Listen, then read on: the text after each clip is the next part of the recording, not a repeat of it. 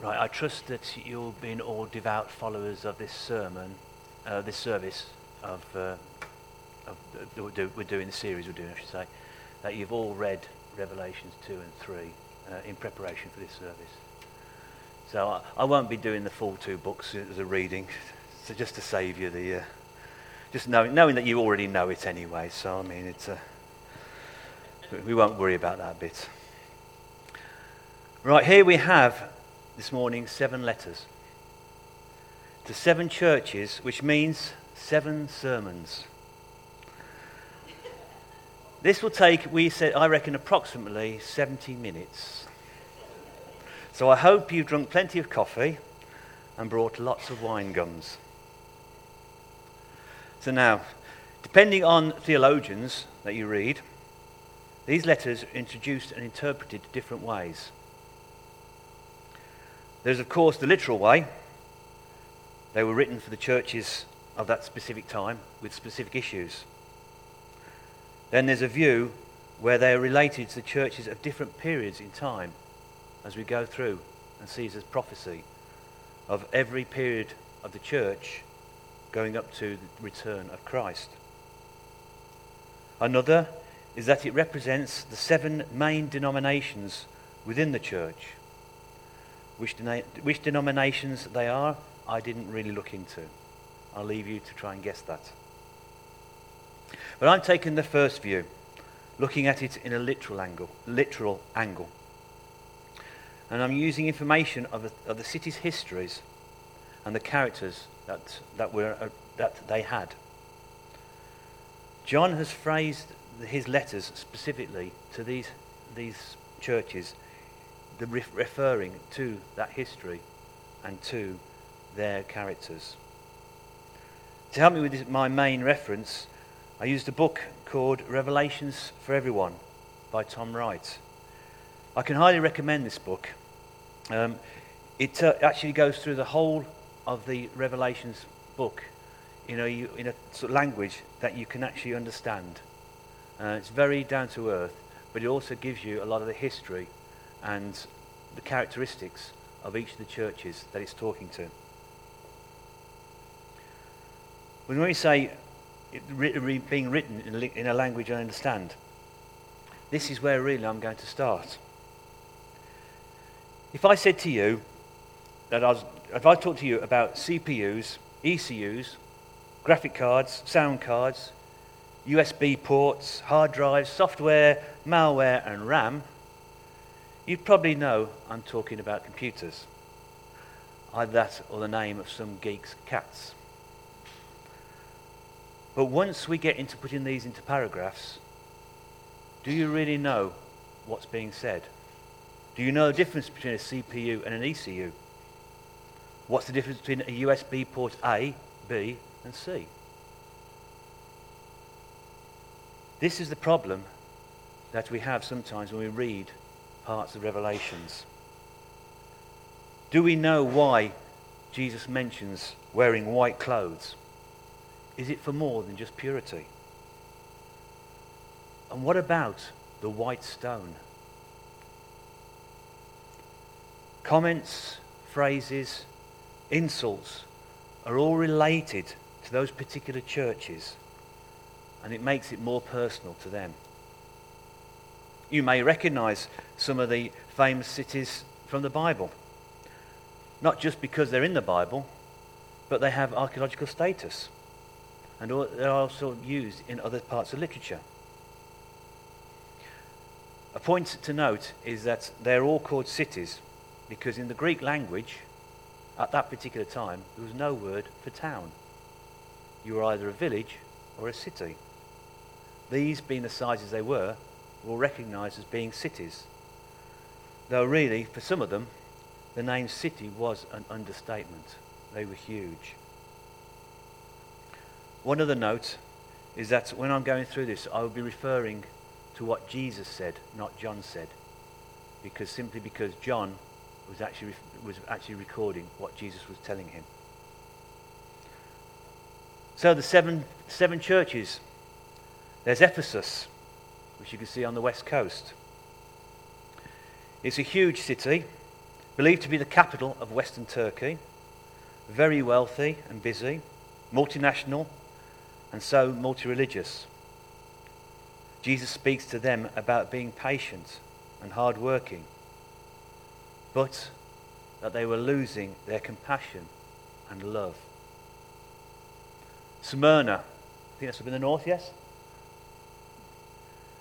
Smyrna was a large and powerful, had a large and powerful Jewish community. It was a good trading town on many different trading routes. But Jesus was very much aware of the suffering those Christians were going through at the hands of those, Jew, those Jews. Because many of them had an aggressive disbelief of Jesus being the Christ. Pergamum, this was a city on a hill. It was famous for its religious stature and its unity. Everybody seemed to get on. Jesus spoke to the Christians about their steadfastness and warned about compromise. Thyatira. This city was proud of its fortifications and had never been breached right up until the Persians and King Cyrus. We can read about that in the Old Testament. It had been 600 years plus since that breach, the only one. And the scars of that still ran deep. Jesus pointed out to these Christians that though they were active and had a long reputation of being such good, uh, uh good moving Christians and claiming to be alive in the faith, they were actually dead. They were just going through the motions. Sardis. This city, sorry, I've just done Sardis, Philadelphia. A city still in the grips of being rebuilt after an earthquake had destroyed half of it. They had even had aid from the Roman emperor because of how much devastation had been caused. Jesus spoke here of their endurance against the rogue Jewish community that was there, the, Jewish, the community that he called the synagogue of Satan. But he also informs them of the opportunities he was opening up for them Opportunities that would see their enemies cower at their feet. And finally, Laodicea, a very proud and wealthy independent town. They too suffered from an earthquake, not the same one, one slightly later in time. But they were so wealthy and so proud that they wouldn't take any, any aid from Rome. Unfortunately, the Christians here relied too much on the wealth of their surroundings and had become too comfortable. They were half hearted and apathetic. Jesus told them to wake up and smell the roses. That's the general gist of the seven letters. You'll be glad to hear that I'm not going to be uh, going, doing any more than just one of them. So, sorry. I might as well get my reading.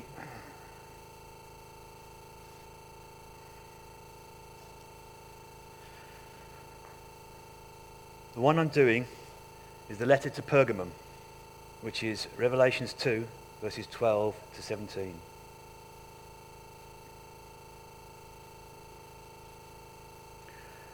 And to the angel of the church of Pergamum, write the words of him who has the sharp two edged sword.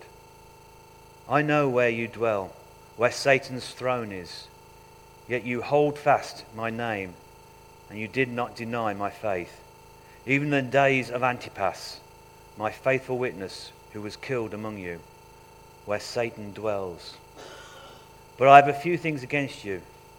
You have some there who hold the teaching of Balaam, who taught Balak to put a stumbling block before the sons of Israel so that they might eat food sacrificed to idols and practice sexual immorality. So also you have some of the who hold to the teachings of the Nicolaitans. Therefore repent. If not, I will come to you soon and war against them with a sword in, of my mouth. He who has an ear, let him hear what the Spirit says to the churches. to the one who conquers, I will give some of the hidden manna. I will give him a white stone with a new name written on the stone that no one knows except the one who receives it.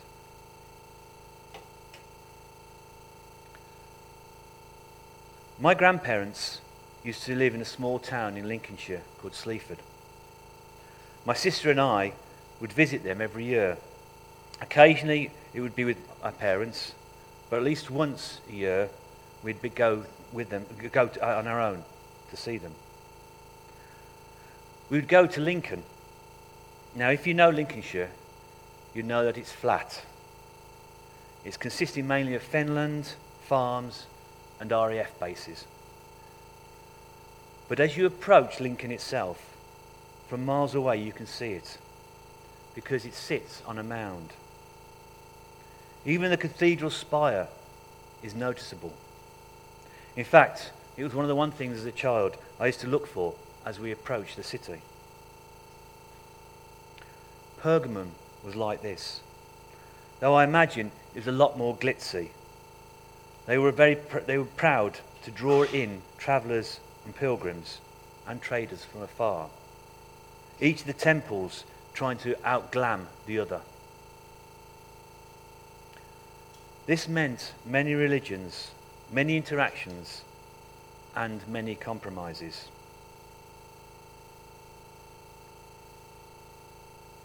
Is this, is this something that we sometimes see today, especially in certain areas of Christianity? Jesus calls this the city of Satan's throne, or more descriptively, the, the city of the accuser's throne.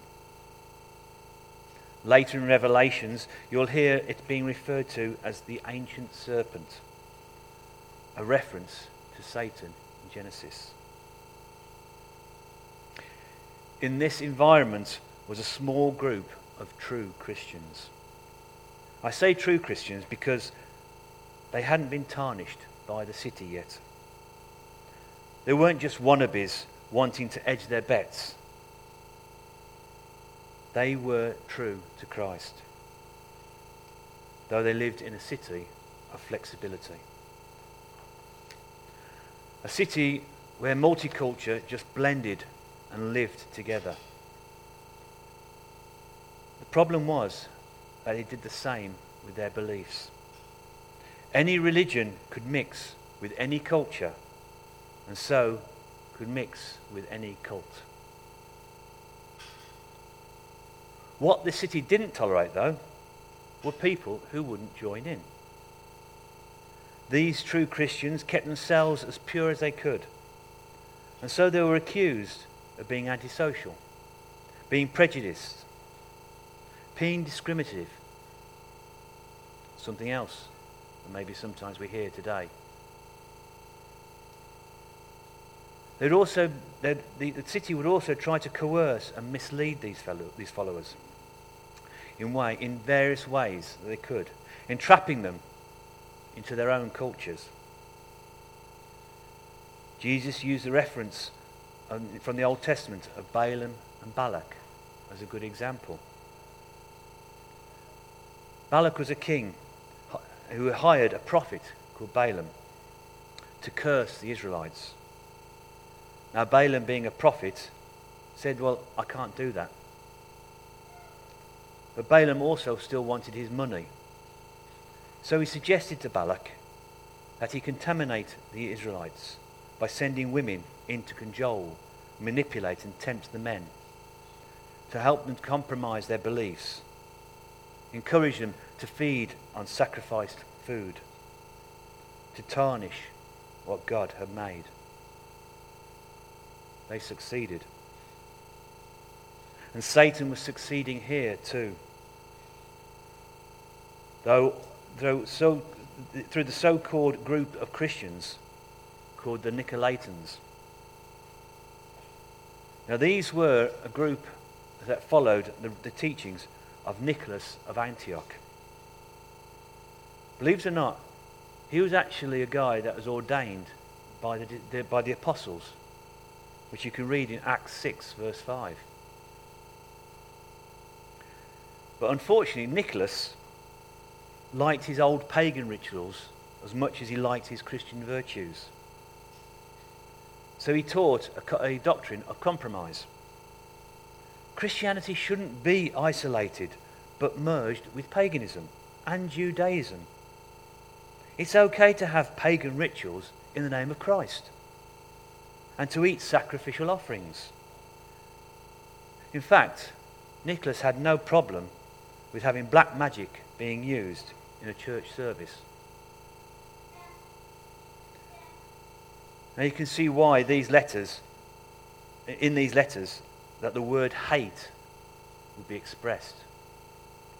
Jesus was really annoyed and frustrated with what was going on. The Nicolaitans were now covering the whole of Turkey. All the cities, all the churches, they were being infiltrated by these people. They were spreading their doctrine in such a way that it was subtle. Changes weren't noticeable to start with. Jesus wanted these true Christians that were stuck here to realize how serious this was. But he was also telling them that he was giving them support. He wanted them to be like Daniel, who would not surrender and was imprisoned. And he would give them that same strength and support. Each of these letters with, starts with an introduction that relates to what's going on in each of the cities. And it's there as a support before they even start speaking. Here, in, Christ knows how he has to be ready to fight when it says. He, we, we, they, we know that he's ready to fight for them when he says, To the angel of the church of Pergamum, these are the words the one who has a sharp, double edged sword. Jesus was saying here, it, this is a warning to stop you from doing wrong. If you don't cut it out, I will, literally. There is one thing about all these letters, though. Jesus does not condemn anybody. Jesus is not a, conde- a condemner. He's a convictor. He convicts these people of what is wrong and so then offers them a way out. In this case, part of that way out is a reward in the form of a promise. To anyone who conquers, I will give secret manna and a white stone with a new name on it which nobody knows except the one who receives it. Pergamum was becoming a spiritual desert to these Christians. Their teaching resource was getting smaller and smaller. Fellowship was getting harder. And these followers were finding it more and more difficult to see where this would end. But Jesus said, Don't wait on the new preachers. Don't wait on people coming in to help you out. Wait on me. I will feed you directly. Take your nourishment from here. Stay, stead, stay steadfast and just wait on me.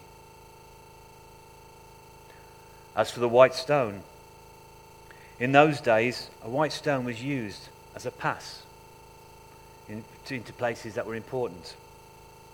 The stone would have a, a motif or an emblem that would permit admission to wherever it was to go, even into the temples.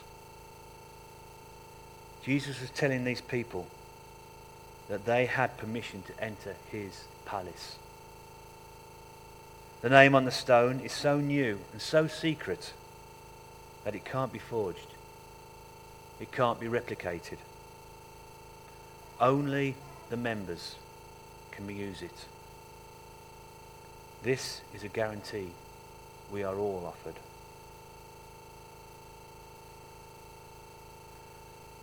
This is just one of six. This is one of the other. This is just one letter there are another six, which are more fascinating, I find, as some of them are much longer passages.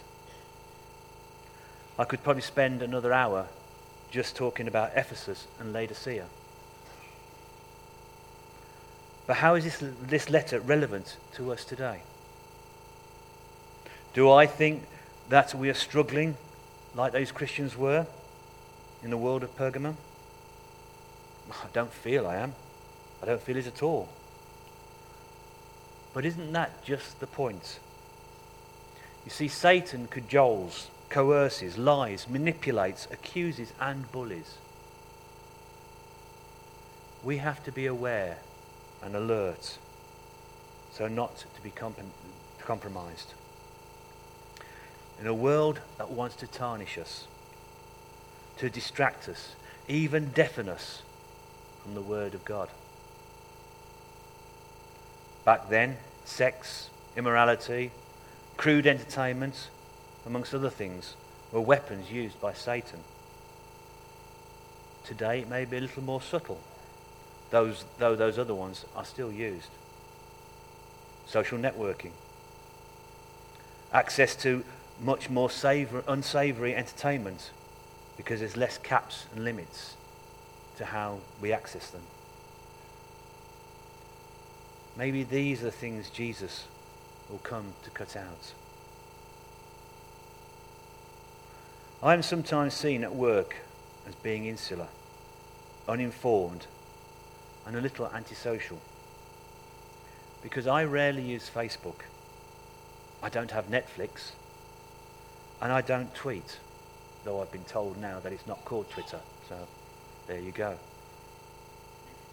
But then again, when I hear what some of the things they watch and they read, I can honestly say I'm thankful that God has sheltered me from it. We all need to be on our guard. Each of these letters expresses uh, the disdain Jesus has for what's going on. Each of them, he doesn't hold back his disgust for it. But he also ensures everyone who heeds his warnings is safe. Maybe a little tormented, humiliated, maybe even ex- exiled slightly, but safe with him. To give you some idea of how the prophecies started to pan out.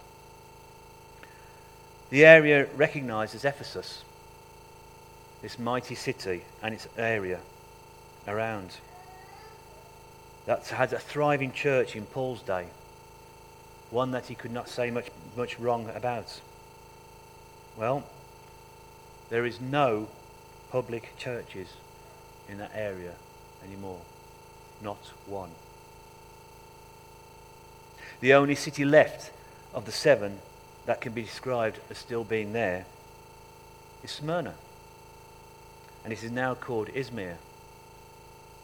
The others are just remnants in wasteland or swallowed up by a town nearby. We are called to be in the world, but not of it. The separation that, a separation that is hard to define at times as the receivers of these letters can testify. But if we wait on Jesus, it is possible. Let us keep our white stones safe. Let us keep, keep praying for nourishment, for protection, and for guidance. But most of all, let us keep waiting on Christ. Amen.